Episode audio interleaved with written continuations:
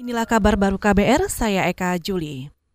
Saudara Menteri Koordinator Bidang Pembangunan Manusia dan Kebudayaan atau Menko PMK Muhajir Effendi mengklaim hingga saat ini tidak ada satupun warga Indonesia yang terpapar virus corona atau COVID-19.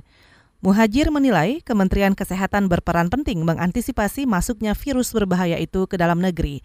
Ia juga mengapresiasi kinerja Kementerian Kesehatan di bawah Menteri Terawan Agus Putranto sampai sekarang sampai saat ini tidak ada satupun warga negara Indonesia atau penduduk yang ada di Indonesia terindikasi kena serangan virus corona.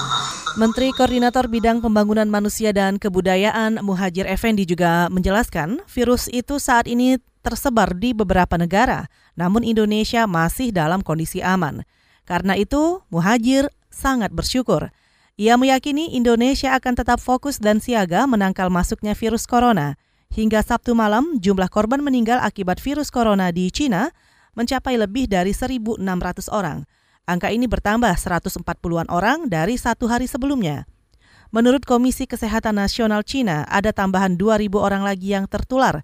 Jumlah keseluruhan orang yang terinfeksi virus corona mencapai hampir 70.000 orang. Kita ke bursa saham. Pekan ini, indeks harga saham gabungan atau IHSG diprediksi bangkit setelah pada pekan lalu terus mengalami koreksi.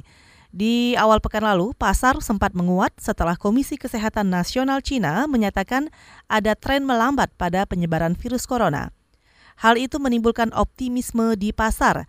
Selain itu, di dalam negeri juga terpengaruh berita simpang siur soal permintaan rollover beberapa perusahaan asuransi. Alasannya akibat ras oleh nasabah. Namun ini dibantah perusahaan terkait. Para pelaku pasar khususnya nasabah perusahaan asuransi diimbau tetap tenang. Kita ke informasi olahraga. Tottenham Hotspur menang tipis 2-3 saat bertandang ke markas Aston Villa di laga pekan ke-26 Liga Inggris Sabtu malam. Pada laga lain, Arsenal menang telak 4-0 saat meladeni perlawanan Newcastle United. Dari Liga Spanyol, Real Madrid harus bermain imbang 2-2 melawan Celta Vigo. Sementara Atletik Bilbao kalah 0-1 melawan Osasuna. Saudara demikian kabar baru, saya Eka Juli.